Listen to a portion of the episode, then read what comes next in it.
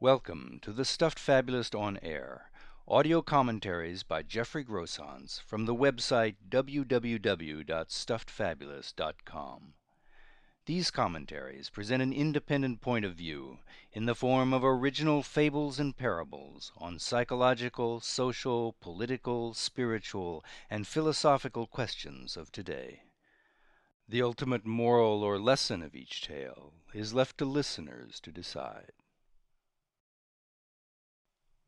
For the health of believers and non believers alike, let us hope the type of risky behavior recounted in the following short tale declines from the record levels observed in recent years.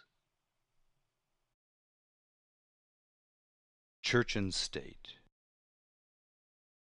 Once Church and State hooked up at a singles bar.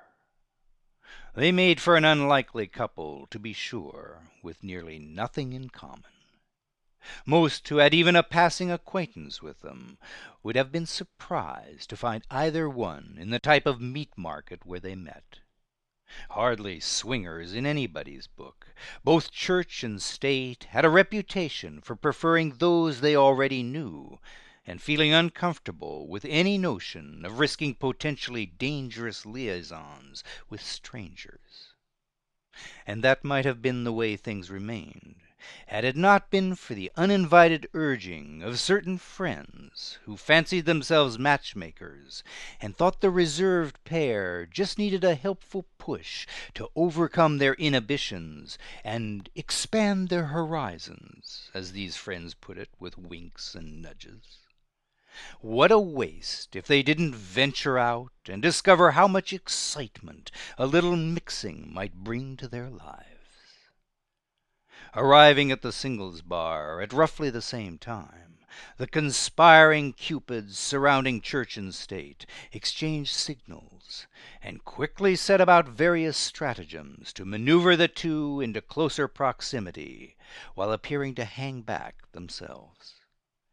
There were plenty of awkward moments at first, but as familiarity grew and spirits began to loosen up, the pair might be seen to touch furtively from time to time, as if by accident, then to lean ever so gently together, then more unblushingly, and finally to hang upon one another, drawling incoherently and groping away for all they were worth.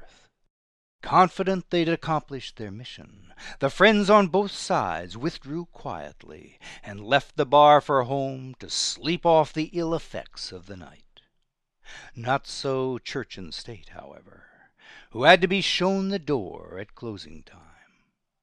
As they staggered away, locked in an awkward embrace, little of what they could be heard to mutter made any sense. Most of it seemed a rambling dispute over whose place to head for, and who should be on top and who on the bottom after they got there.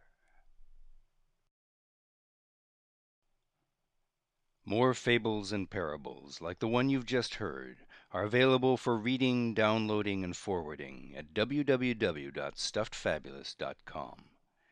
Bound collections of tales in the series Likely Stories, Contemporary Fables and Parables, and audio CD collections of selected tales can also be ordered through bookstores or directly through the orders page of the website.